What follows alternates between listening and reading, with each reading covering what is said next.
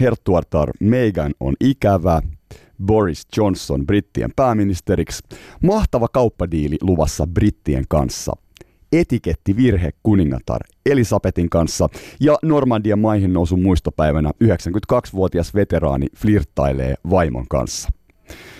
Trump ei jätä ketään kylmäksi jäätäviä otsikoita kuumottavista twiiteistä ja tekosista jälleen tällä viikolla. Aika on lämmittää Trump-sauna.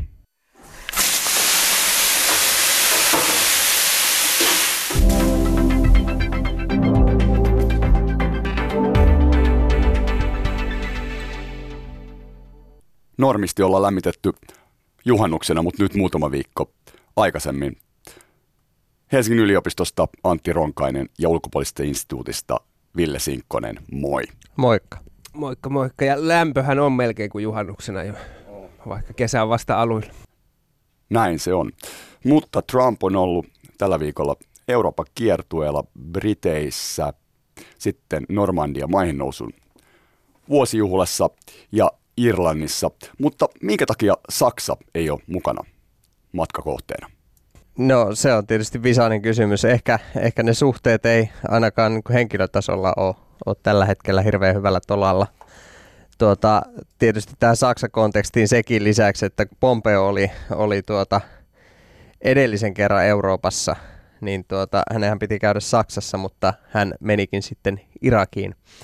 Eli tuota, tässä on nyt, nyt pari esimerkkiä siitä, siitä että tämmöistä tietynlaista diplomaattista optiikkaa enemmän, että, että kyllä, kyllä se tietysti jostain kertoo, että Yhdysvaltojen presidentti on, on kiertueella ja ei käy Saksassa, mutta tietysti myös voidaan vedota aikataulukysymyksiin ja, ja kaikenlaisiin asioihin. Ja on, ymmärtääkseni Trump ja Merkel kuitenkin tavannut tuolla, tuolla Normandian maihin nousun... Karkeloissa. Juu, juuri näin. Et, et, tietysti ei tätä ei pidä liioitella, mutta, mutta voisi ajatella, että jostain tämä kertoo. No, no jos vertaa tähän vuoden takaisin, niin Trumpilla on ollut aika, aika laimea tämmöinen trollivaihe päällä, että ei ole ollut muuta kuin näitä. En, enempi on tainnut tota Iso-Britannian kuninkaalliset trollata Trumpia kuin Trump eurooppalaisia tai brittejä. Ja tässä on tällainen mielenkiintoinen dynamiikka, että jos Trump tällaisessa hyvin virallisessa tilaisuudessa pitää presidentillisen puheen, niin sitten sit on tullut sellaisia kirjoituksia, että nyt Trump on taas vaihteeksi presidentillinen, mutta mehän myös tiedetään se, että se presidentillisyys yleensä ei hirveästi ulotu tällaisten tuota, hyvin virallisten, virallisten puhetilaisuuksien ulkopuolelle. Yes. Mennään meidän ekaan slottiin. Antti, oot lukenut Michael Wolfin kirjaa. Trumpista. Minkälainen lukuelämys? Joo, nyt tota, tiistaina julkaistiin Michael Wolfin, joka siis kirjoitti tämän ensimmäisen kirjan Far and Fury, joka oli globaali myyntimenestys. Ja tota, Trumpin hallinto pyrki estämään tämän kirjan julkaisu, joka tietenkin sitten teki hyvää PR sille ja siitä tuli nämä Saturday Night Livein sketsit ynnä muuta, mutta tota, nyt tämä Michael Wolf on kirjoittanut jatko-osan, kun tämä ensimmäinen kirja Ensimmäinen kirja siis käsitteli, oliko se nyt seitsemän tai kahdeksan ensimmäistä kuukautta Trumpin hallinnossa. Ja tota, nyt tämä jälkimmäinen kirja käy läpi enimmäkseen tätä tota, Müllerin tutkintoja. En, en, mun mielestä tämä Wolfin uusi kirja ei ole samassa määrin aiheuttanut mitään kohua ja meinas mennä itseltäkin ohi koko kirjan julkaisu, mutta joka tapauksessa tiistaina tuli ja on sitä tavaillut, niin siinä tota, tämä Wolf väittää, tai esittää, että hän on saanut Müllerin tiimiltä ää, dokumentteja. Ja tämän kirjan keskeinen väite on se, että tota, Müller kirjoitti jo syytteet Trumpille oikeuden häirinnästä, tai o, mikä se on? Oikeuden oike- estämisestä. Oikeuden estämisestä. Mutta sitten ää, Trumpin hallinto tuli väliin ja sitten tota, jouduttiinkin pyyhkimään tämä ää, oikeuden estämissyyte. Ja sitten nythän tällä hetkellä siis Müller on jättänyt reporttinsa tai raporttinsa. ja tota, lopputulos oli se, että tämmöistä Venäjän kanssa ollutta salaliittoa ei löytynyt, mutta sitten se kirjaus tästä oikeuden estämisestä on tämmöinen monitulkintainen, eli siinä sanotaan, että, että tota, ei voida antaa vapauttavaa tuomiota, mutta ei löydetty myöskään tota, todistusaineita, to, todistusaineistoa tästä tota, oikeuden estämisestä. Ja nyt tämä oikeuden estäminen on tällä hetkellä se kysymys, missä, missä demokraatit ja republikaanit pelaa, mutta tosiaankin eh, yksiselitteisesti tätä Venäjä-salaliittoa ei löytynyt näistä Müllerin raportista. Jos, siis siinä on mielenkiintoinen, mielenkiintoinen Joo. Joo. Tuota, siis se on yritetty Trumpin hallinnon toimesta tämä keskustelu viedä siihen suuntaan, että se olisi jotenkin yksiselitteisesti vapauttava se Joo. raportti. Sitähän se ei ole. Juuri näin, juuri näin. Ja tuota, Mallory viittasi siinä, taisi olla viime viikolla, Joo, piti, tiedotustilaisuudessaan siihen, että, että tuota, istuvaa presidenttiä ei voi asettaa tällaiseen rikosoikeudelliseen syytteeseen. Se tarkoittaa sitä, että on olemassa perustuslaillinen prosessi, jossa presidentti voidaan asettaa syytteeseen, ja se on nimenomaan tämä kongressin virkasyyteprosessi. Joo. Ja, ja sitten tietysti jotkut demokraatit on tulkinnut tämän niin, että nyt pitää sitten aloittaa se virkasyyteprosessi. Ja, ja nyt nähdään sitten mielenkiintoinen kamppailu demokraattipuolueen sisällä siitä, että mikä on strategisesti järkevää tässä tilanteessa. Eli, eli lähdetäänkö ajamaan virkasyytettä ennen vaaleja? Mm. Tämä tietysti sisältää monenlaisia riskejä. Siitä on olemassa äh, ennakkotapaus, vaikka konteksti oli hyvin erilainen, eli Bill Clintonin kannatushan nousi Joo. virkasyyteprosessin myötä. Ja, ja tuota, sitten jos ajatellaan, ajatellaan sitä, että tämä virkasyyteprosessi todennäköisesti ei, se voi mennä läpi edustajan huoneessa, Mm. Alahuone on demokraateilla. niin, mutta se ei menisi läpi republikaani enemmistöisessä senaatissa. Juuri näin. Ja, ja sitten sehän tarkoittaa sitä, että Trump saisi vapauttavan tuomion. Ne ja tässä demokraatit sitten tekis myös Trumpin vaali, vaalityötä. Mutta eik, eikö nyt asia ole niin, että Nancy Pelosi, joka on alahuoneen demokraatti, johtaja, niin ei ole lähtemässä tähän tota, virkasyytteeseen. Joo, Nancy Pelosi on sitä mieltä, että se ei ole strategisesti viisasta tässä vaiheessa. Ja siinä on, siinä on monta, monta syytä tietysti. Yksi on, yksi on tämä, johon viittasit, että et tuota te, no, lainausmerkissä tekisivät Trumpille Niin. jopa vaalityötä. PR. Sitten on tietysti se, että näillä erinäisillä tutkinnoilla, mitä demokraatit pystyy pyörittämään mm. siellä edustajahuoneessa, niin niillä saadaan tuotua koko ajan lisää faktoja Mm. pintaan. Ja, ja tuota, sillä voi olla sitten vaikutus siihen, mihin suuntaan julkinen keskustelu menee. Ja, ja tällä pystytään myös sitten tietysti kampittamaan Trumpia piste, eli hidastamaan, hidastamaan kaikkea, mitä Trump tekee sekä sisäpoliittisesti että ulkopoliittisesti. Eli pidetään, tai se tutkinta varjostaa joka tapauksessa Trumpia ja nyt varsinkin kun mennään ensi vuonna, tai nyt mennään jo itse asiassa pikkuhiljaa tässä presidentin vaalikamppailuun. Kyllä, kyllä, kyllä. Ja, ja sitten pitää muistaa sekin asia, että, että mikäänhän ei estä, jos tapahtuisi niin, että Trump voittaisi vaalit, Niin. niin mikäänhän ei estä demokraatteja läh- jatkamaan sitten tätä virkasyyte. Niin, niin tämä virkasyyteprosessi voi tulla toisella kaudella.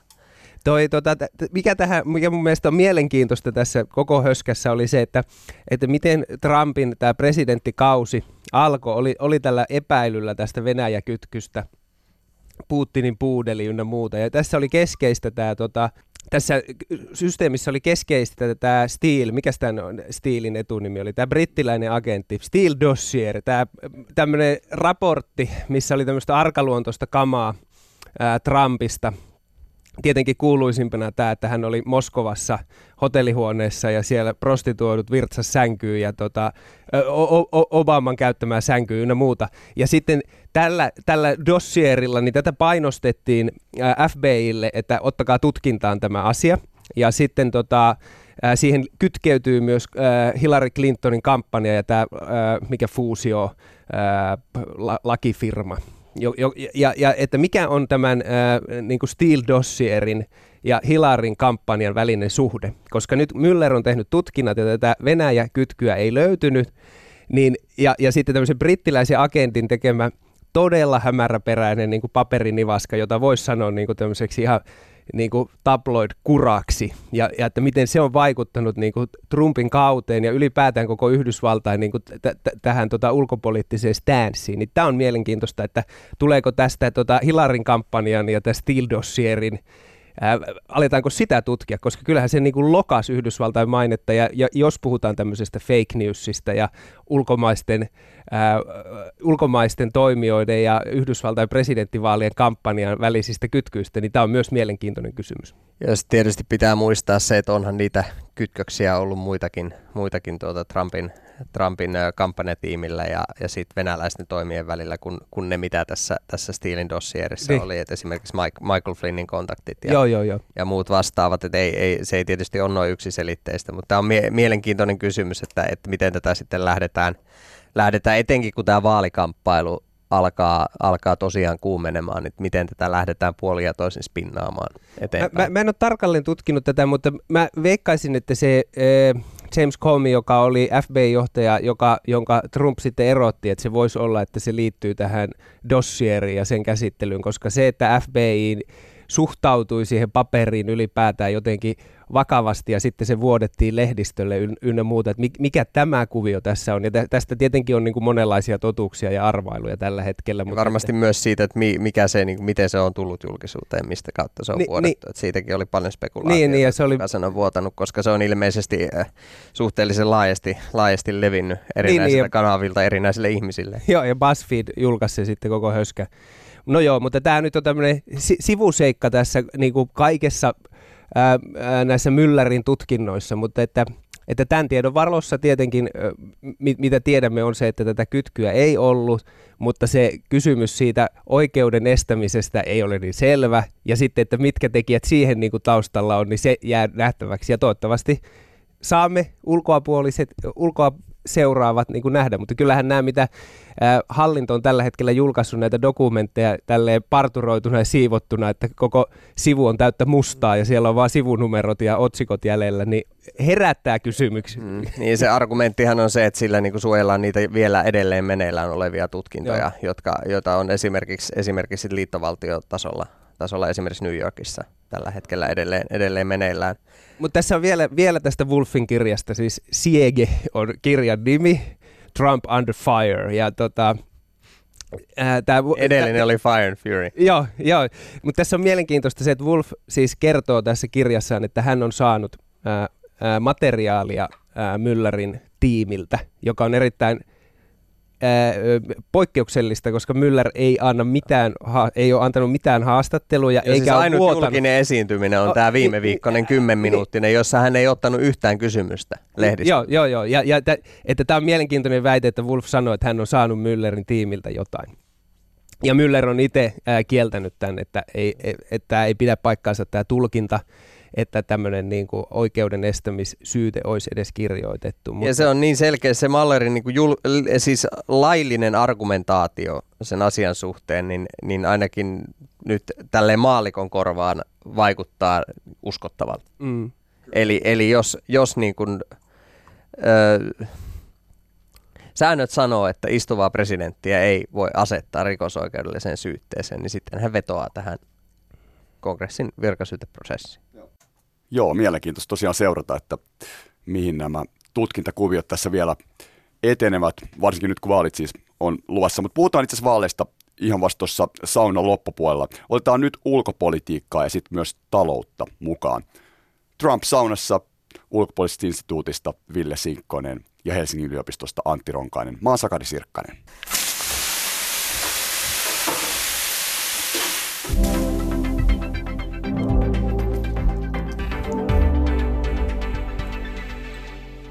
Trumpin Euroopan kiertue tosiaan ollut tällä viikolla käynnissä. Otetaan sitä vähän ja sitten voidaan ottaa mukaan Venezuelaa, Irania myös ja niin edespäin. Ville. Juu, tuota, Trump tosiaan tuli Eurooppaan ja, ja totta kai kun Trump tuli käymään Euroopassa, niin sitten, sitten tuota, erinäiset viestimet on olleet täynnä analyysejä siitä, että miltä Eurooppa-suhde tällä hetkellä näyttää ja minkälaisella tolalla se tällä hetkellä on tämän tuota, Trumpin hallinnon kahden ja puolen vuoden jälkeen. Ja tuota, sanotaan, että tilanne on haastava. Tuota, yksi keskeinen kysymys on, on tietysti tämä Trumpin hallinnon taipumus laittaa pystyyn tulleja. Mm. Ja nyt tietysti seuraava spekulaation aihe on autotullit. Missä vaiheessa nämä autotullit, joista Trump on itse asiassa tainnut melkein koko kauden puhua, voisi vois mahdollisesti, kyllä, kyllä, voisi mahdollisesti tulla voimaan. Kestääkö tämä Trumpin ja Junckerin viime kesänä neuvottelema, eh, no, lainausmerkeissä aselepo, miten pitkään? Papu, papusopimus. joo, joo, Eurooppa sitoutuu ostamaan, ostamaan paljon sojapapuja. Tähän, tähän liittyy myös se, että kuka on Junckerin seuraaja, koska ää, tota, vuoden lopussa Halloweenina vaihtuu tota, ää, ää, komission johtaja, minkälainen, minkälainen tota, johtaja Euroopan Kyllä. komissio. Ja, ja mikä se sitten se neuvottelu, koska Trumpin, Trumpin kanssa henkilösuhteet on todella mm. tärkeässä roolissa. Niin, Juncker, eli eli miten, miten tämä sitten toimii tämä neuvottelusuhde. Et sillä voi ihan siis oikeasti olla vaikutusta tässä, tässä tota, niin kuin trumpilaisessa Silloin kun tämä papusopimus tehtiin, niin silloinhan ei ollut odotukset kovin suuret, kun Juncker käveli valkoiseen taloon ja sisään mennessä Juncker sanoi, että on, on jo laadittu kaikki mahdolliset vastapakotteet ja, tota, tai, tai vastatariffit, jos, jos neuvottelut ei onnistu. Ja se oli oikeastaan yllätys kaikille, että, että syntyi tämmöinen neuvottelu siitä, että aletaan, aletaan äh, neuvotella tämmöistä vapaakauppaa. Ja itse asiassa unioni on vienyt tätä eteenpäin, että siellä on, siellä on niin kuin, olemassa, olemassa tuota, ymmärtääkseni mandaatti lähteä, lähteä neuvottelemaan uutta kauppasopimusta Yhdysvaltojen kanssa. Päätäkää nyt rautalangasta, että minkä takia Trumpin hallinto suhtautuu niin älyttömän kriittisesti Euroopan unioniin? Pidetäänkö EUta jollain tavalla taloudellisena haasteena tai jonkinlaisena muunlaisena uhkana?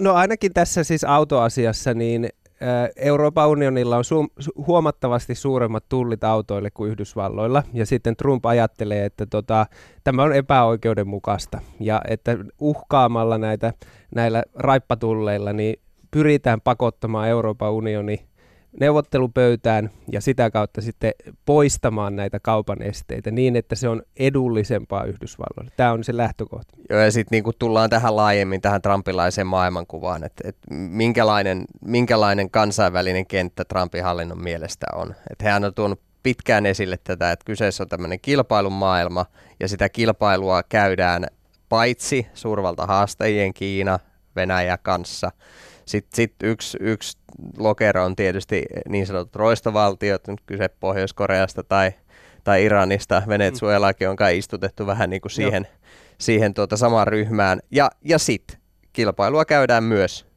samanmielisten valtioiden mm. kanssa. Tämä on se, se muotoilu siellä Yhdysvaltojen turvallisuusstrategiassa esimerkiksi. Et, et se, semmonen, se, ja tästä kumpuaa sitten – eräänlainen monenvälisten instituutioiden vastaisuus, piste. Ja Euroopan unioni kuitenkin suurimpana ja kauniin, kauneimpana tämmöisinä Yhdysvaltojen näkökulmasta monenvälisenä organisaationa, niin, niin tuota, herättää Yhdysvaltojen nykyhallinnossa sitten negatiivisia tuntemuksia. Tähän, tähän sanoa vaan. Niin tuli mieleen vaan tämä viime kuussahan tuli julkisuuteen Yhdysvaltain ulkohallinnon EUlle lähettämää noottia, lähettämiä nootteja liittyen puolustus- tai EUn PRY tähän puolustusteolliseen yhteistyöhön ja siihen liittyvään kritiikkiin. Rapakon toisella puolella ei välttämättä katsota tätä yhteistyötä niin mairein silmin. Vai mistä on kysymys? No, tässä ei ole, sinänsä, sinänsä tässä ei ole mitään uutta. Et, et Yhdysvalloissa on suhtauduttu niin kuin hieman epäile, epäilevästi siihen eurooppalaiseen puheeseen strategisesta autonomiasta jo sieltä 90-luvun loppupuolelta lähtien, kun tämä ajatus tästä, tästä tuota, niin kuin yhteisestä Euroopan unionin puitteissa yhteistä puolustuksesta tuotiin niin kuin vahvasti esille. Silloin sen toi vahvasti esille Saint Malossa Jacques Chirac ja, ja Tony Blair. Eli, eli tuota, Yhdysvalloissa on, on tehty, siis toisaalta Trumpin hallinto tukee sitä, että eurooppalaisten valtioiden kyvykkyydet paranee. Mutta sitten sit tässä on tämä tää tietynlainen no, ambivalenssi siitä, että... Ristiveto. Et, rist, ristiveto, ristiveto kyllä. Ja et, et mun mielestä tästä, tästä kirjelmöinnistä ei välttämättä kannata tehdä ihan niin, niin hirmuisen iso numeroa vielä tässä vaiheessa. Ja se Euroopan unionin argumentti on siis koko ajan ollut se, että tässä ei tosiaankaan ole, ole tarkoitus tehdä päällekkäistä järjestelmää, vaan, vaan tämä tukee eurooppalaisten valtioiden kyvykkyyksiä, oli kyse sitten NATOn kuuluvista valtioista tai sellaisista unionin jäsenvaltioista, jotka eivät NATOon kuulu. Tämä, minkälaiseksi esimerkiksi seuraavan komission puheenjohtaja ja Trumpin välinen suhde muodostuu on erittäin keskeinen, koska suuri kysymys niin kuin läntisten sivilisaatioiden kannalta on se, että minkälaista yhteistyötä tehdään niin kuin Atlantin yli suhteessa Kiinaan. No henkilötasolla ja yleisesti, että mikä, mikä on se suhtautuminen Kiinaan, että, että kamppaillaanko sitä vastaan omilla tahoilla vai erikseen. Ja tietenkin se voi olla tota, vaikeata eurooppalaisille, jotka pitää tämmöistä korkeaa sivistyksellistä standardia, niin olla sitten samassa veneessä Trumpin kaltaisen tämmöiseen pölvästi rasistin kanssa. Mutta tota, vielä laajemmin tuohon kauppapolitiikkaan, ää, että että tässä puhutaan, ja mekin puhutaan paljon Trumpista ja Trumpin henkilöstä, ja tota, mikä siellä hallinnossa on mielenkiintoista suhteessa tähän kauppapolitiikkaan, että siellä on niin kuin erilaisia blokkeja. Että esimerkiksi valtiovarainministerinä on edelleen sama henkilö, joka aloitti Trumpin aloittaessa, eli Steve Mnuchin, joka on tota Goldman Sachsin tämmöinen globaalisti pankkiiri. Mm No hän on, hän on niin kuin ainoista alkuperäisestä tiimistä, ainakin niin kuin tämmöisellä korkealla jakkaralla Joo, istuva. Kyllä. Ja, ja, ja sitten on toinen, tämä meidän vanha suosikki Peter Navarro, ää, tota Harvardin yliopiston, tota, jo, jo, joka on mun mielestä lähempänä Trumpin omaa ajattelua tässä Joo. kauppapolitiikassa. Ja, ja tota, nämä kaksi, tämmöinen globaalistiblokki ja sitten tämä niin Navarron tämmöiset talousnationalistit on niin kuin ne kaksi voimaa siellä hallinnon sisällä. Ja mun mielestä nämä globalistien määrä vähenee päivä päivältä. Joo, ja, joo tuota, onko se Death by China tämä? Death, Death by Navarro, China on Navarron, kirja, mutta mut, et Navarron argumentti on siis se, että, että David Ricardo on kuollut. Nykymaailmassa David Ricardo on tämmöinen suhteellisen se ei päde, koska tota, nykymaailma on kova paikka ja siellä on tota, teollisuusvakoilua, siellä on valtiokapitalismia, siellä on valuuttamanipulaatiota ja siellä niin kuin, on monopoleja. Ja tämmöinen suhteellisen edun periaate ei enää päde. Ja, ja, ja hän nimenomaan niin kuin, tälleen, talousteoreetikkona ää, on, on tätä vastaan, niin ajaa hyvin, niin kuin hän, hän sanoi, että me haluamme oppikirjojen mukaisen maailman, koska se ei tällä hetkellä päde. Että, että jos, et, et, jos Ricardo tulisi tähän maailmaan, niin häneltä pitäisi kysyä, että päteekö tämä sun teoria edelleen ja mitä sä tekisit, että se pätisi. Ja he, nimenomaan niin kuin Navarro esittää, että Yhdysvallat ja Trump, Trumpin ää, kauppapolitiikka pyrkii muuttamaan maailman näiden ka- oppikirjojen mukaiseksi, jotta tämä niinku Ricardon teoria taas, ä, Ricardo nostettaisiin kuolleesta. Mutta et siinä on se logiikka, että nämä sanktiot ja tariffit, niin ne on tämmöinen tota, poliittinen painostuskeino, mitä Yhdysvallat voi käyttää, koska Yhdysvallat on niin suuri markkina. Mm. Esimerkiksi eurooppalaisten autojen suurimmat markkinat on Yhdysvalloissa. Ja mä voisin ottaa tähän Kiina, Kiina-asiaan niin kuin kaksi, kaksi lisä, lisäpointtia. Yksi on se, että, että selkeästi on nähtävissä, jos ajatellaan niin kuin laajemmin Trumpin hallinnon geostrategista ajattelua, niin, niin tämmöinen talouspolitiikan aseistaminen tämmöisten laajempien geostrategisten pyr- pyrkimysten käyttöön. Voidaan puhua, puhua geoekonomiasta, muuten mun kollegat puhuu geoekonomiasta. Ja, ja sitten tuota, toinen, toinen keskeinen kysymys sitten Euroopalle. Mitä, mitä tämä tarkoittaa? Mm. Tässä ollaan, ollaan kun lievästi sanottuna puu ja kuoren välissä. Kyllä. Ja, ja tässä on aukeamassa niin kuin selkeästi, kuten Antti tuossa jo viittasi, niin, niin näkemysero – Euroopan ja Yhdysvaltojen välillä siitä, että miten Kiinan kanssa pitää toimia. Vaikka periaatteessa oltaisiin yksimielisiä siitä, että, että tietyt niin kuin, Kiinan toimet on sellaisia, mitkä, mitkä pitäisi no, lainausmerkeissä saada kuriin. Navarron keskeinen argumentti on se, että Neuvostoliitto, kommunismi, sosialismi oli niin kuin roskaa. Se romahti omaan mahdottomuuteensa ja Kiina edustaa sitä samaa. Ja ainoa, miten Kiina välttää Neuvostoliiton kohtalon, on se, että se vakoilee, äh, valehtelee, äh, varastaa. Ja täm, nämä on niin ainoat keinot, millä Kiina tällä hetkellä pärjää tässä globaalissa kilpailussa. Ja nimenomaan näillä sanktioilla, kauppapolitiikalla ja tällä tota, kuriin laittamisella, niin pyritään muuttamaan tämä peli ää, yksinkertaisemmaksi. Mutta Navarro on myös erittäin ää, niin kuin haukka tämän Kiinan suhteen, että hän, hän nimenomaan kyseenalaistaa tämän Nutsinin ja globaalistien strategian neuvotella Kiinan kanssa, koska hänen lähtökohta on ylipäätään se, että Kiina on vihamielinen mu- muita kohtaan, jolloin on vaikea edes neuvotella. Että mä, mä kävin katsomaan Navarron tämmöisen puheen, minkä hän piti Washingtonissa, niin hän oli tehnyt tämmöisen Excel-taulukon, missä oli 50 eri tämmöistä tuotantosektorin alaa, missä Kiina toimii, ja sitten neljä ää, tota, tämmöistä erilaista strategiaa, millä tavoin juuri ää, ää, valehdellaan, varastetaan, hu- huijataan ja vakoillaan. Ja hän sanoi, että vaikka 25 näistä onnistuttaisiin eliminoimaan näillä Trumpin, ää, tällä Trumpin kauppapolitiikalla, niin edelleen on 25 ää, muuta sektoria asiaa, ja tämä on niinku mahdottomuus niinku diplomaattisesti edes ratkaista koko kysymys. Eli no, siis geoekonomia mainittu, ja tässä on tietysti isoilla ollut otsikoissa Huawei. Sulantti on siinä pöydällä, näyttäisi olevan Huawein Honor-kännykkä. niin, niin, terveisiä sinne vaan Chile. Oletko diskontannut kännykkääs riskejä, mitkä mahdollisesti odottaa tulevaisuudessa? Ei pysty lataamaan enää applikaatioita välttämättä samalla tavalla kuin nykyään. No tieto, tieto lisää tuskaa ja tota, on, on vielä niin tietämätön tästä, että tota, e, en osaa ehkä pelätä tarpeeksi tätä Huaweita, mutta kyllä, kyllä koko ajan tota, enempi ja enempi niin kuin mietityttä, että pitäisikö kuitenkin vaihtaa puhelin. Okei, eli vaihto, puhelin ehkä vaihtoi jossain vaiheessa, mutta Ville, miten sä näet Kiinan ja Jenkkien suhteet noin laajemmin? Ne on ollut todella isosti tapetilla, paitsi tämän Huawei-keissin kautta, niin monesta, monesta muustakin näkökulmasta. Niin no tässä on siis äh, Trumpin hallinto tehnyt selväksi kaikissa strategiadokumenteissaan tietysti, mutta myös sitten niin julkisissa kannanotoissaan, että, että Kiina on uhka. Ja Robert Lighthizerin mukaan Kiina on eksistentiaalinen uhka. Ja sit itse asiassa... Navarron kaveri, Navarron kaveri. Juu.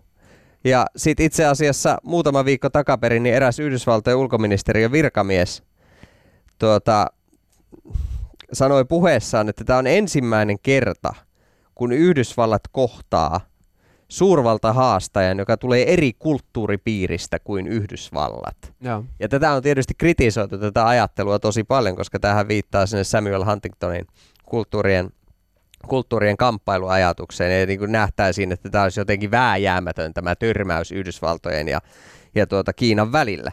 Sitten toinen tärkeä pointti on se, että Yhdysvalloissa on, on tämmöinen nouseva konsensus Kiinan haastamisesta sekä republikaani- että demokraattipiireissä. Tietysti tämä kumpuaa vähän eri lähteistä. Demokraatit näkee, että, että Kiina ei ole tullut mukaan tähän kansainväliseen sääntöpohjaiseen järjestelmään sillä tavalla kuin alun perin ajateltiin. Kiinan ihmisoikeustilanne on, on ollut suuren kritiikin kohteena demokraattien toimista. No sitten taas Trumpin hallinnolla enemmän Framilla on tämä tuota, kauppakuvio. Ja sitten tietysti nämä puolueet näkee että vähän eri toimintatapoja siinä, että miten Kiinaa pitäisi lähteä haastamaan, että, että tuota, demokraattien näkökulmasta se voisi olla joku tämmöinen monenvälinen kauppasopimus tyyliin Tyynemeren vapaakauppasopimus. Ja sitten taas Trumpin tapauksessa se on, se on tämä niin kuin tullistrategia ja sitten pyrkimys neuvotella Yhdysvaltojen kannalta edullinen kahdenvälinen diili Kiinan kanssa, joka käy juuri näihin keskeisiin tai, tai niin kuin pyrkii puuttumaan näihin keskeisiin kritiikin aiheisiin, mitä Yhdysvalloilla on Kiinan suhteen, valtion tukiin, yritysvakoiluun ja niin edelleen, ja sitten myös tähän kauppataseeseen. Tässä Yhdysvalloilla on semmoinen mielenkiintoinen, tota, tai Trumpilla on mielenkiintoinen etulyöntiasema, että kun hän twiittailee ja uhkaa näillä kauppasanktioilla, ja tota, nyt on, eikö ilmeisesti nyt olla taas uhattu uudella 300 miljardia? Kyllä, kyllä. Ihan vastikään. Mällillä.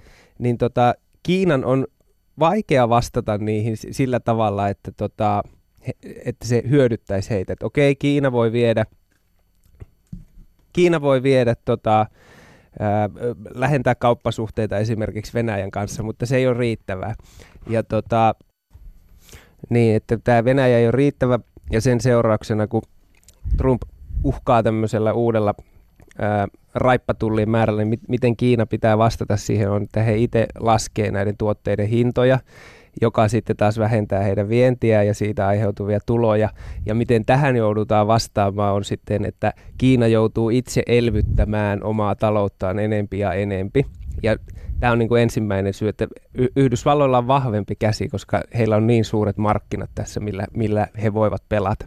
Ja toinen tämmöinen kortti, mikä Trumpilla tässä on, niin nythän oli tämmöinen mielenkiintoinen episodi tässä pari kuukautta sitten, kun Trump uhkasi nimetä Yhdysvaltain keskuspankin johtokuntaan kaksi tämmöistä omaa Trump-lojalistia, eli Stephen Moorin, joka on toiminut Foxilla tämmöisenä republikaanitrollina, ja sitten toisaalta Herman Kanein, joka on toiminut, oliko se Kansas Cityn Federal Reserve johtajana, mutta sen jälkeen hän on tämmöisen pizza-imperiumin johtaja, ja tota, tässä Trump on mennyt tähän niin keskuspankin itsenäisyyden ytimeen, eli että hän on uhannut nimetä tänne johtokuntaan tämmöisiä lojaalisteja, joka kyseenalaistaisi huomattavasti tämän koko idean siitä, että keskuspankki toimii itsenäisesti hallinnosta.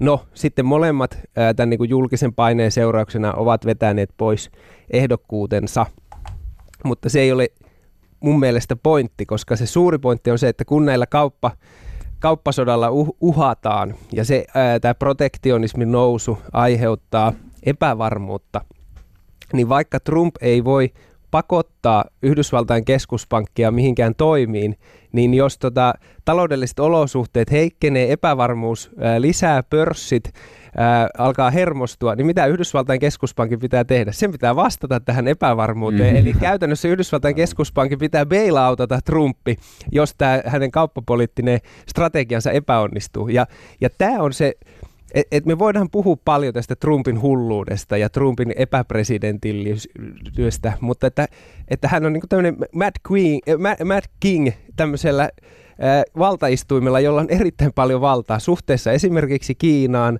suhteessa Yhdysvaltain keskuspankkiin. Hän on saanut nimetä sinne jo paljon henkilöitä, hän saa nimetä ää, tota, korkeimpaa oikeuteen henkilöitä. Ja tota, hän kyllä käyttää sitä, että tämä kaksi ja puoli vuotta, niin hän on sumeilematta käyttänyt sitä valtaa, mitä hänellä on Yhdysvaltain niin kuin sisäpoliittisesti, mutta myös ulkopoliittisesti. Ja ää, jos mietitään tätä presidenttikampanjaa, niin hänellä on kolme päämäärää, mitä hän tarvitsee tähän kampanjaan. Se on, että pörssit nousee, työllisyys kasvaa ja se, että hän esiintyy ulkopoliittisesti vahvana johtajana. Ja kaikkia näitä hän on niin kuin ihan onnistuneesti tämän kahden, niin. kahden, kahden puolen ensimmäisen Omaa kannattajakuntansa mielestä kyllä Niin, ja tämä on se niin kuin suuri kuvio, mikä liittyy presidentinvaaleihin, Kiinaan, Yhdysvaltain keskuspankkiin, tariffeihin, kaikkiin. Että hänen pitää näyttää vahvana työllisyyden pitää kasvaa ja pörssien pitää nousta. Ja siinä mielessä Yhdys, Yhdysvaltain keskuspankki toimii, halusipa tai ei, niin tämän Trumpin politiikan takuumiehen. No minkälaista, tota, Ville, ulkopoliittista valtaa ja toimintaa Trump on viime aikoina osoittanut Iranin suuntaan? Se Iranin keissi on, on sinänsä mielenkiintoinen. USAhan lähti, lähti yli vuosi sitten Iranin ydin, ydinsopimuksesta sitä tietysti se oli vähän tämmöinen tämmönen tota pitkä vitkuttelu ja, ja tuota, eurooppalaiset yritti kääntää Trumpin pään siinä, siinä tuota sen prosessin aikana, mutta, mutta lopulta sitten Trump ilmoitti, että Yhdysvallat vetäytyy tästä Iranin ydinsopimuksesta. Sen jälkeen Trumpin hallinto on ottanut käyttöön tämmöisen maksimaalisen paineen strategian, jossa on, on tarkoitus kiristää pakoteruuja niin pitkään, että, että, tuota, siis, että Iran tulee neuvotteluihin. Tämä on se, se hallinnon niin julkis, julkilausuttu, julkilausuttu strategia. No sitten taas viimeisen kuukauden aikana tilanne on eskaloitunut. Yhdysvallat toi esille, että on ollut sellaisia tiedustelutietoja, joiden mukaan on välitön uhka USAn joukoille ja liittolaisille alueella, joka on sitten johtanut siihen, että Yhdysvallat on har- ruvennut harrastamaan sotilaallista asemointia siellä. Sinne on, on tota, lähetetty lentotukialus, äh, B-52 pommikoneita, Patriot-ohjus järjestelmä ja, ja tuota, sitten kun samanaikaisesti niin Iranhan ilmoitti, että he tuota, lakkaa noudattamasta kahta, kahta, tuota, kahta rajoitetta tähän ydinohjelmaansa liittyen. Ja, ja tuota, siis tämä, no, tilanne on sekä, sekä niin kuin retorisessa mielessä että, että myös muuten niin, niin erittäin, erittäin räjähdysherkkä. Mutta vissiin ei kuitenkaan Trump ainakaan niin kuin otsikkojen perusteella hakemassa Joo, tässä on, tässä on se mielenkiintoinen dynamiikka, että, että tässä, on, tässä on taas tämä epäjohdonmukainen retoriikka, mistä puhutaan, kun, kun ajatellaan Yhdysvaltojen hallintoa ja Trumpin hallintoa laajemmin. Et toisaalta Trump twiittasi muutama viikko tapa, takaperin, sanoi, että jos, jos, jos Iran tekee, tekee jotakin, jotakin niin kuin Yhdysvaltojen intressejä vastaan alueella, niin se on Iranin virallinen loppu. Ja sitten taas toisaalta nyt viimeisen, viimeisen noin viikon aikana on tullut, tullut vahvemmin esille sellainen puheenparsi, että Yhdysvallat on, on valmis keskustelemaan ja Yhdysvallat on valmis keskustelemaan jopa ennen mit, ilman mitään tämmöisiä ennakkovaatimuksia. Eli, ja tämä on oikeastaan ollut tätä, tätä jo pidemmän aikaa. Perinteistä Trumpin neuvottelutaktiikkaa. Ja se, mutta se, se, se niin kuin mielenkiintoinen kysymys on tässä, että USA-neuvottelupositio on, on tässä, tässä niin sanotusti maksimalistinen. Eli mm. hän vaatii Iranilta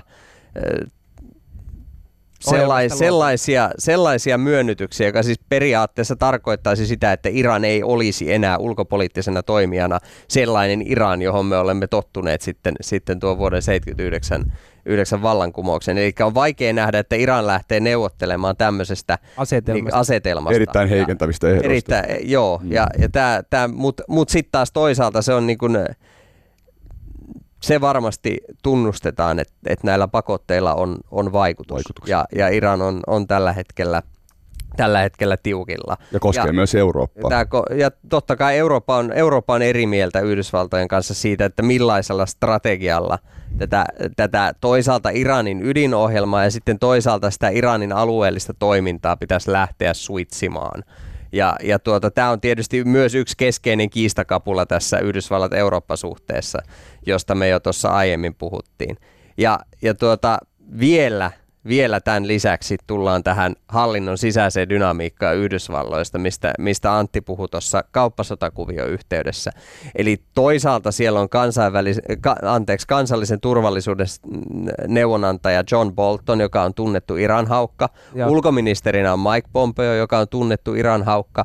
Ja sitten on Trump, joka ei tässä tilanteessa varmasti halua sotilaallista konfliktia – tuolla alueella, vaalit lähestyy, se ei varmastikaan niin kuin ole sellainen asia, mihin Trump haluaa mennä. Tässä, tässä voisi ehkä luoda tämmöisen nyrkkisäännön, että, että Trump on näiden eri voimien välillä, mutta Trump miettii tätä omaa uudelleenvalintaansa ja siihen liittyviä kysymyksiä. Sitten on hallinnossa näitä henkilöitä, joilla on varmasti niin kuin suurempia tämmöisiä geopoliittisia ambitioita ja erilaisia strategioita, mutta mä en usko, että Trumpia kiinnostaa nämä niin kuin asiakysymykset, sisällöt sinänsä muuta kuin tämän vaalikampanjan. No se kannalta. kuvaa kaikista näistä esimerkiksi näistä näistä paljastuskirjoista mm. kirjoista on tullut. Mutta sitten tässä se yksi asia, mikä tässä Iranin tilanteessa on tietysti huolestuttavin, on se, että kun se tilanne on näin, näin tulehtunut, mm-hmm. niin se riski sille, että ymmärretään jo, joku siirto tässä pelissä väärin, tai tehdään joku inhimillinen virhelaskelma, joka sitten saa aikaan, joka sit saa aikaan tämmöisen mm. niin kuin eskalaatiospiraalin niin sanotusti,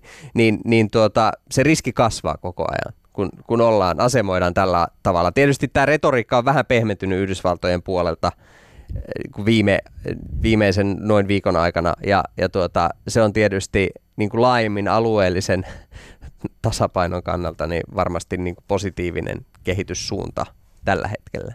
Yleisesti jos mietitään tässä, että, että kun on nämä kauppasodat ja nämä sanktiot, niin näiden niin kuin sanktioiden rooli, että miten niitä nyt käytetään. Että onhan niitä niin kuin maailman sivu käytetty, mutta tässä on niin kuin koko ajan esimerkkejä. Esimerkiksi Iranissa se on tämä ydinaseohjelman riisuminen. Sitten tota Kiinassa on tämä tota, Navarron strategia näiden kaikkien hu- mm. huijaamisen ja valehtelun ja vakoilun ja ryöstämisen vähentäminen, tai se ää, motiivi siinä Ja Eurooppaankin kohdistuu Eurooppaan halutaan reilumpaa kauppaa ja mm. enempi rikardolaista maailmaa. Ja sitten nyt on ää, päällä Meksiko ja Yhdysvaltain tämä uhka, kova. Jossa, jossa sanktioita käytetään painostamaan Meksikon valtiolta tiukempaa rajapolitiikkaa esimerkiksi Guatemala rajalle.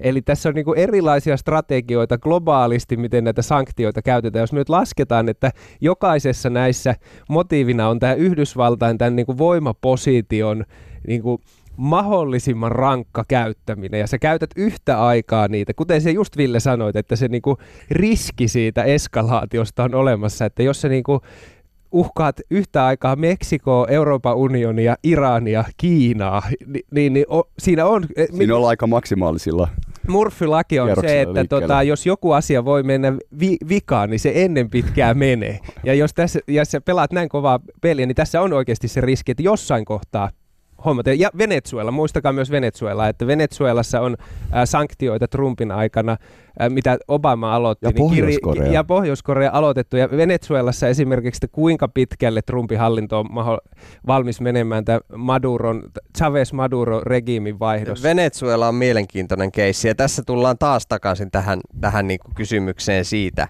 että et mikä on tämän hallinnon sisäinen dynamiikka Juuri tässä, te, nimenomaan tässä aikaikkunassa, missä nyt tällä hetkellä ollaan. Eli se aikaikkuna on Trumpilla noihin vaaleihin. Joo, juuri näin. Ja, Joo. ja tuota, siis äh, Venezuela on siitäkin mielenkiintoinen. John Bolton esimerkiksi toi sellaisen, sellaisen äh, käsitteen takaisin, takaisin tuota julkiseen keskusteluun kuin Monroe oppi. Ja ajatus on siis se, että Yhdysvaltojen takapihalla luetaan tämä niin, että läntisellä pallonpuoliskolla ei suvaita vieraiden suurvaltojen sotilaallista sekaantumista. Juuri näin. Ja, ja tämä on tietysti sit sinänsä mielenkiintoinen juttu, että tämä tää niinku vie, että Yhdysvallat puhuu tässä aika samanlaisilla termeillä kuin millä Kremlissä puhutaan suhteessa Venäjän omasta takapihasta. Joo. Ja, ja tota, tässä, tässä mielessä niin Kremlissä varmaan jollain tavalla hykerellään, koska tämä vähän niin kuin legi, legitimoi myös sitä, Ukraina. sitä tuota, niin Kremlin retoriikkaa ja Kremlin argumentaatiota. Eli tämmöinen eristäytymispolitiikka. Niin tämä siis ajatus siis siitä, että, että on etupiirejä Mm. ja puhutaan yhteistyö. kansainvälisestä politiikasta niin, että suurvalloilla on siellä etupiirejä. Mennään 1800-luvun alkupuolelle. Siihen, siihen Kyllä, siis siihen tämä viittaa, tämä. Mon- Monroe oppi viittaus. Läntisen, läntisen pallonpuoliskon hegemonia, mitä tulee Yhdysvaltojen, Yhdysvaltojen rooliin Aivan. siellä. Ja, ja tuota, tämä on tietysti sellainen niin kuin, asia, että kun tällä tavalla puhutaan, niin se voi myös niin kuin, luo tämmöistä, tämmöistä tuota, ikävää väreilyä tähän kansainvälisen politiikan kokonaisuuteen. No on, ja toi Venezuela, siis tämä oppositiojohtaja Guido, mi- mikä se Guaido. Guaido, mm. ja että onhan hän aika villikortti esimerkiksi, että, että mitä siellä tulee tapahtumaan. Ja onko... No, siitä on kirjoiteltu jonkun verran, että miten niin kuin Yhdysvallat teki tässä ehkä virhelaskelman, että he näki sen, näki sen sillä tavalla, että tämä olisi, tämä olisi niin kuin suhteellisen helppo prosessi viedä maaliin, mutta se ei sitä ollutkaan. Yes. Trump-sauna, Ville Sinkkonen ulkopoliittisesta instituutista ja Antti Ronkainen Helsingin yliopistosta, mä oon Sakari Sirkkanen.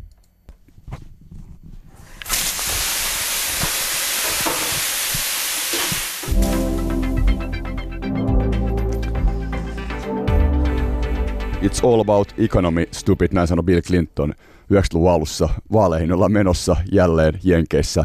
Antti, mikä on talouden tilannekuva? No ihan hyvähän se on, että tota, pörssit nousee ja työttömyys on ennätyksellisen matalana. Jos on, onkin näin, että epävarmuutta on, mutta kuten jo sanoin, niin Yhdysvaltain keskuspankki on Trumpin politiikan takuumiehenä, että Jerome Powell, jonka äh, Trump nimesi Yhdysvaltain keskuspankin johtajaksi, niin juuri mennä viikolla piti puheen, jossa hän vakuutti taas äh, investoijia ja markkinatoimijoita siitä, että Yhdysvaltain keskuspankki seurailee tilannetta ja on valmis toimimaan, mikäli jotain ryppyjä tulee, joka on vinkki siitä, että, että tämä äh, Yhdysvaltain keskuspankin aloittama korkojen nostamissykli on tullut tiensä päähän ja mahdollisesti tällä hetkellä odotellaan jo, että vuoden lopusta voi olla, että Yhdysvaltain keskuspankki laskee korkoja, kun se nosti niitä erittäin aggressiivisesti Trumpin kauden alussa. Mm, Pari-kolme vuotta ollaan Niin ja nostettu. nythän Yhdysvaltain keskuspankki teki oikeastaan täyskäännöksen siinä, että joulukuussa vielä nosti korkoja. Sitä on kritisoitu sitä päätöstä, että se ei taloudellisesti ollut enää perusteltu. Ja sitten tammikuussa Yhdysvaltain keskuspankki teki 180 asteen tota, ää, muutoksen ja ei, ei, ei enää signaloinut tämmöistä valmiutta korkojen nostoon. Että, tota, että Trumpin kannalta mä sanoisin, että tilanne näyttää oikein hyvältä. Trump on saanut tahtonsa läpi. Niin, niin, niin. Lainausmerkeissä. Näin se menee. Tämä kertoo oleellisen näistä tota, ää, finanssipoliittisten ja rahapoliittisten instituutioiden välistä valtasuhteista, Sidoksista, että mm. vaikka ei suoraan voida antaa käskyjä, niin Yhdysvaltain keskuspankin tehtävä on va- taata talouden vakaus. Ja, Jo- ja, ja se, siinä se vaan te, niin kuin, suorittaessaan tehtävää se tällä hetkellä bailouttaa Trumpin politiikkaa. Joten miten äänestäjät, koska tiedetään, että kuitenkin talous on aivan keskeisessä roolissa Trumpin mahdollisen uuden, uudelleenvalinnan näkökulmasta. Niin Joo, ei miltä se ainakaan haittaa Trumpia, että nämä talousluvut on tällä hetkellä tällaiset. Ei. Tot, kyllä, se, kyllä se boostaa. Mutta tällä hetkellä, tää, tällä hetkellähän odotetaan, että tota taantuma iskee Yhdysvaltoihin 2020, eli juuri vaalivuonna. Kysymys kuuluu, että miten nopea, Iskeekö miten, miten ehtiikö se vaaleja? vaikuttamaan? Ennen vaaleja, niin, niin Ja vaalit tää- ovat siis marraskuussa 2020. Tämä on se mielenkiintoinen kysymys, että et, mä sanoisin, että, että jos nämä talousluvut pysyy tällaisina Mm. ja sitten jos onnistutaan kovistelemaan Kiinaa, saamaan sieltä jotain diiliä aikaiseksi, niin kyllä Trumpi on aika, aika vahvoilla näissä vaaleissa. Onko vahvoilla? Voidaan me ratkaista vaalitulos jo tänään. Tuota, sanotaan, että Trump on vahvoilla. Tämä on yksi, yksi asia. Sitten on tietysti se, että hän on istuva presidentti, joka tuo hänelle etulyöntiaseman suhteessa muihin ehdokkaisiin. Se on, se on perinteisesti näin. Ja sitten tietysti Trumpin aikaan, niin tuota,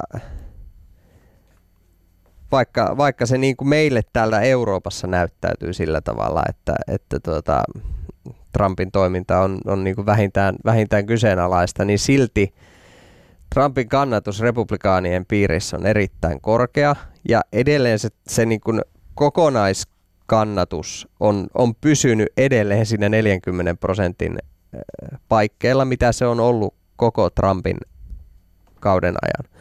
Eli, eli tuota, kyllä tässä on niin indikaatio, että ainakaan se ei ole laskemassa se kannatus mitenkään merkittävästi, riippumatta oli, oli siitä, mitä ne skandaalit on. Ja tästähän niin. me on puhuttu koko, äh, niin kuin monta monta kertaa Kyllä. tässä ohjelmassa. Ei tunnu muuttuva, mutta miten sitten niin kuin demokraattien puolella, niin se esivaalikilpaan on, siis presidenttivaalien esivaalikilpaan on ilmoittautunut joku parisenkymmentä ehdokasta. Ja on yli 20 ehdokasta. Onko siellä yhtään potentiaalista? Siis, var, siis varmasti on potentiaalista, ei kyse ole siitä, etteikö olisi potentiaalia. Kuka mutta, voisi haastaa Trumpin? Kysymys kuuluu sitten enemmän, enemmän se kysymys on se, että saadaanko se puolue niin kuin, äh, koottua sen ehdokkaan taakse niin, sillä tämän, tavalla, että se on uskottavaa. Tämä siis niin kuin nyrkkisääntönä, että jos demokraatti presidenttiehdokas haluaa voittaa Trumpin, ää, pitää saada ää, afroamerikkalaiset äänestäjät liikkeelle, ne ei saa jäädä kotiin. Ja sitten toinen on, että pitää saada tota, ää, miten sanotaan, paitsi keskiluokkaiset valkoiset, niin myös niin kuin al- alaluokkaiset valkoiset äänestäjät. Työväenluokka. Ja tämä on se niin kuin kombo, että pitää olla ehdokas, joka saa nämä ryhmät mm. liikkeelle. Kyllä. Ja tää, silloin voitot. Si- silloin sä voit voittaa. Si- voit voittaa. Niin, niin Obama sai nämä liikkeelle. Ja voitti. Ja, ja voitti, ja, ja nämä tarvitaan liikkeelle. Siellä nyt on kaksi tällä hetkellä tietenkin näkyvää, jotka, jotka tota, jo, jotka voi pärjätä, on Bernie Sanders, joka ajaa tämmöisellä niin kuin de- demokraatiksi erittäin vasemmistolaisella ohjelmalla. Ja sitten toinen on äh, Obaman varapresidentti Joe Biden, Kyllä. jota itse veikkaisin, että tulee Vahvempi ainakin niin kuin näillä näkymin olemaan vahvoilla näissä esivaaleissa. No, kannatuslukujen niin kuin keskiarvot viimeisimmät eri, tässä on otettu eri, eri organisaation tekemiä, tekemiä mielipidemittauksia demokraattien piireissä, niin mm. tota Biden, äh, Biden nauttii noin 33 prosentin kannatusta, Sanders 16 prosentin. Sitten seuraavana tulee Elizabeth Warren 8 prosenttia, Kamala, Kamala Harris. Ex-republikaani hän. Eli on todennäköistä tällä hetkellä, jos katsoo, niin loppusuoraan nähdään Trump vastaan Biden. No, no näillä tällä näkyy, hetkellä näillä, se näillä. näyttää siltä, mutta tässä on todella aikaista on vielä. Aika milloin, milloin että, esivaalit? että helmikuussa on, on tuota, ensimmäinen esivaali Iowassa, jossa tietysti monet ehdokkaat on tehnyt paljon jalkatyötä tässä vaiheessa. Sitten sen, sen lisäksi on nämä tuota, debatit, jotka alkaa ymmärtääkseni, alkaako jo tässä kuussa. Oho. Eli, eli tuota, se rupeaa sitten, sitten tuota, Presidenttivaali siis demo, demokraat, demokraattien väittelyt. Ja, ja sehän tarkoittaa no. sitä, että tämä rupeaa tämä niinku massiivinen ehdokasmäärä niinku pienenemään tässä, kun lähestytään niin, sitä Iowan, Iowan Ja 18.6. siis ihan kohta, niin Trump ilmoittaa, lähteekö mukaan. No eiköhän se lähde. Mitä siellä on lähde. sadan miljoonan potti on jo kerätty rahaa. Jep. Ei mä... Mutta voiko käydä niin, että Bidenin äh, tilalle nousee vielä joku demokraattien piiristä, joka pystyy oikeasti haastamaan Trumpia?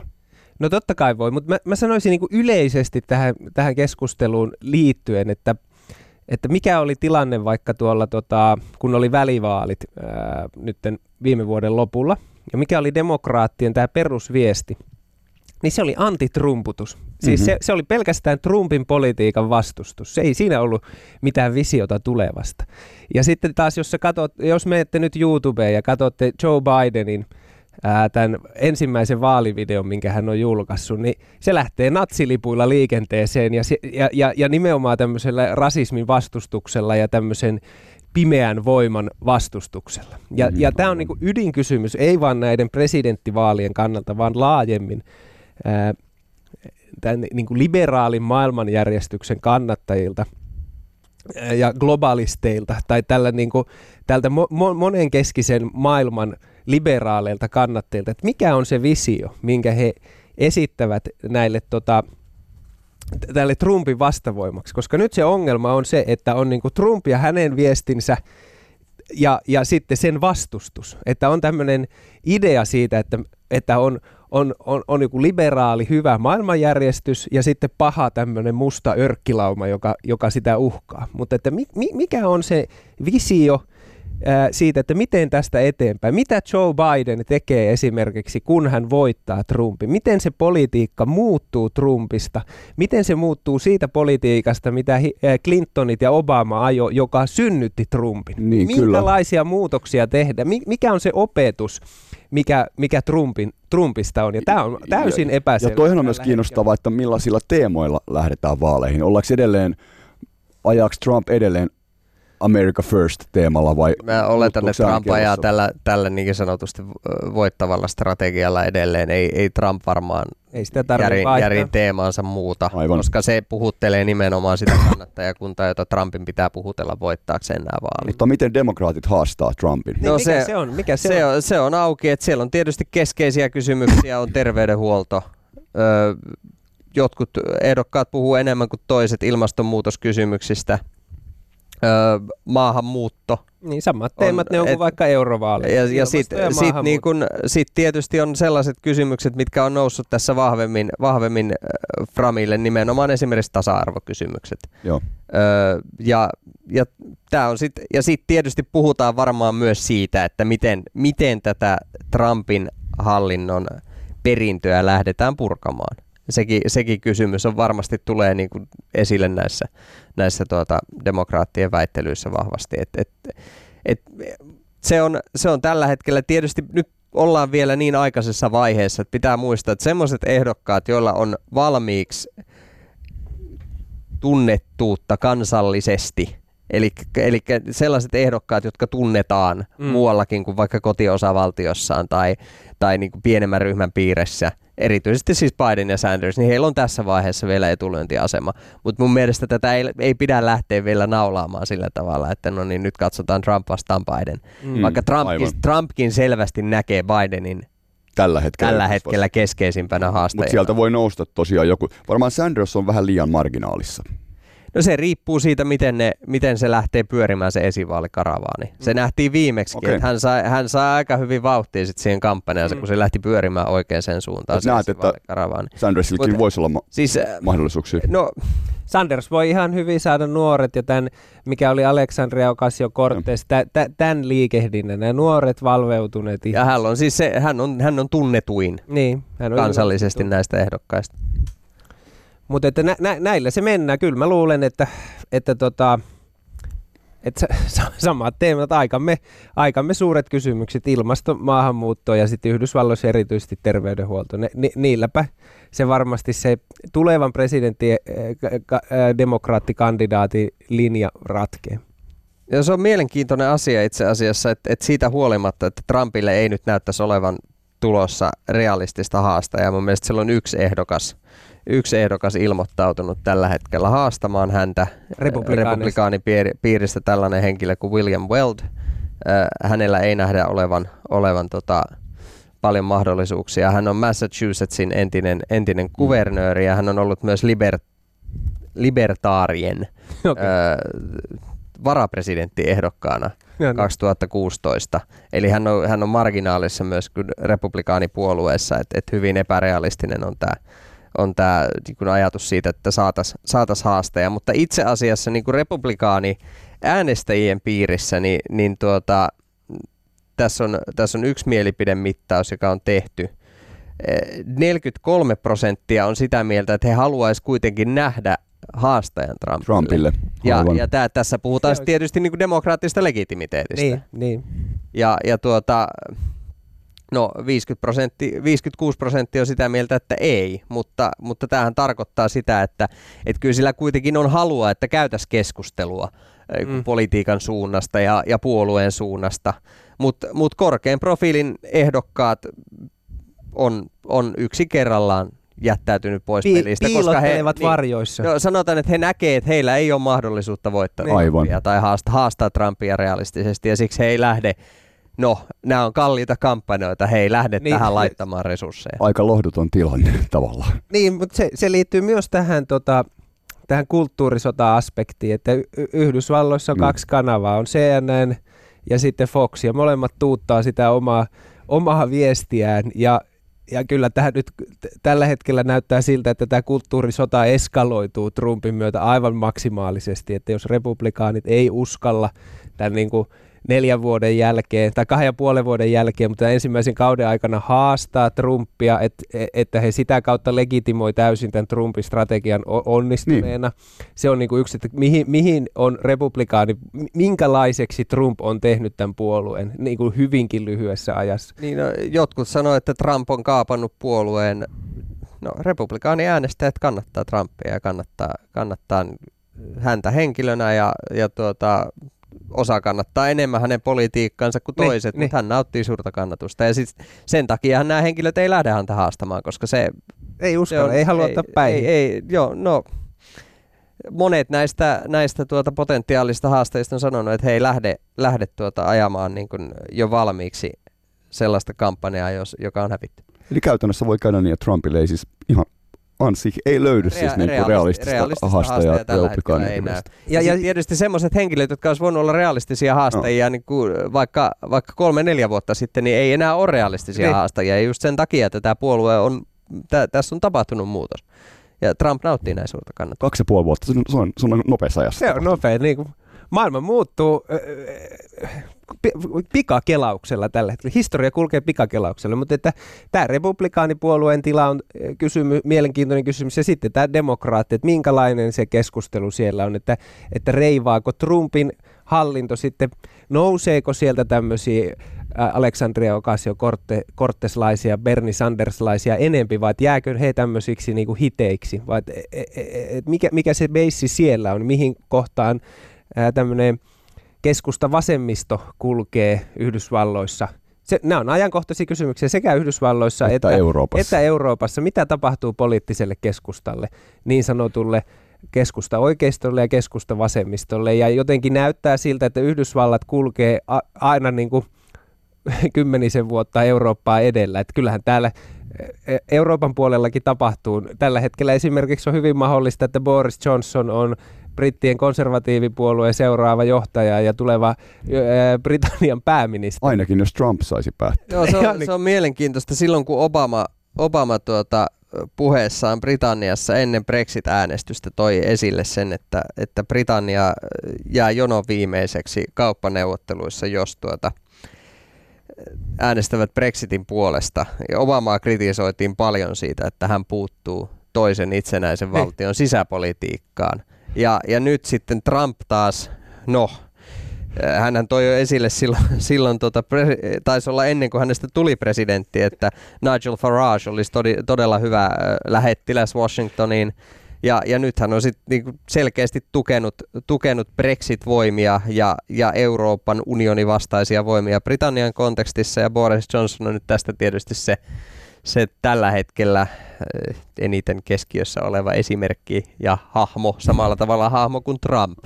Mutta tässä vielä tästä konservatiivipuolueen tuota, äh, johtajavalinnasta, niin sitähän katsotaan tällä hetkellä Galluppien valossa ja konservatiivien jäsenten keskuudessa Johnson on ylivoimaisesti suosittu, mutta pitää muistaa, että se on kaksikierroksinen vaali, Aivan. josta ensimmäinen kierros menee tota, kansanedustajien kesken. Eli kansanedustajat äänestää kaksi suosituinta, jotka menee sitten jäsenäänestykseen ja Mä en tiedä. Mä, mun- mun, tietenkin sääntö on se, että Brexitia ja mitä Britanniassa tapahtuu, että sitä ei saa ajatella rationaalisesti tai järkevästi. Et sun pitää ajatella ensimmäisenä, että mitä toi, mitä Benny Hill tekisi ensimmäisenä, että sä ymmärrät sen, mutta että ovatko ää, konservatiivien kansanedustajat, äänestävätkö he todella Boris Johnsonin tähän jäsenäänestykseen?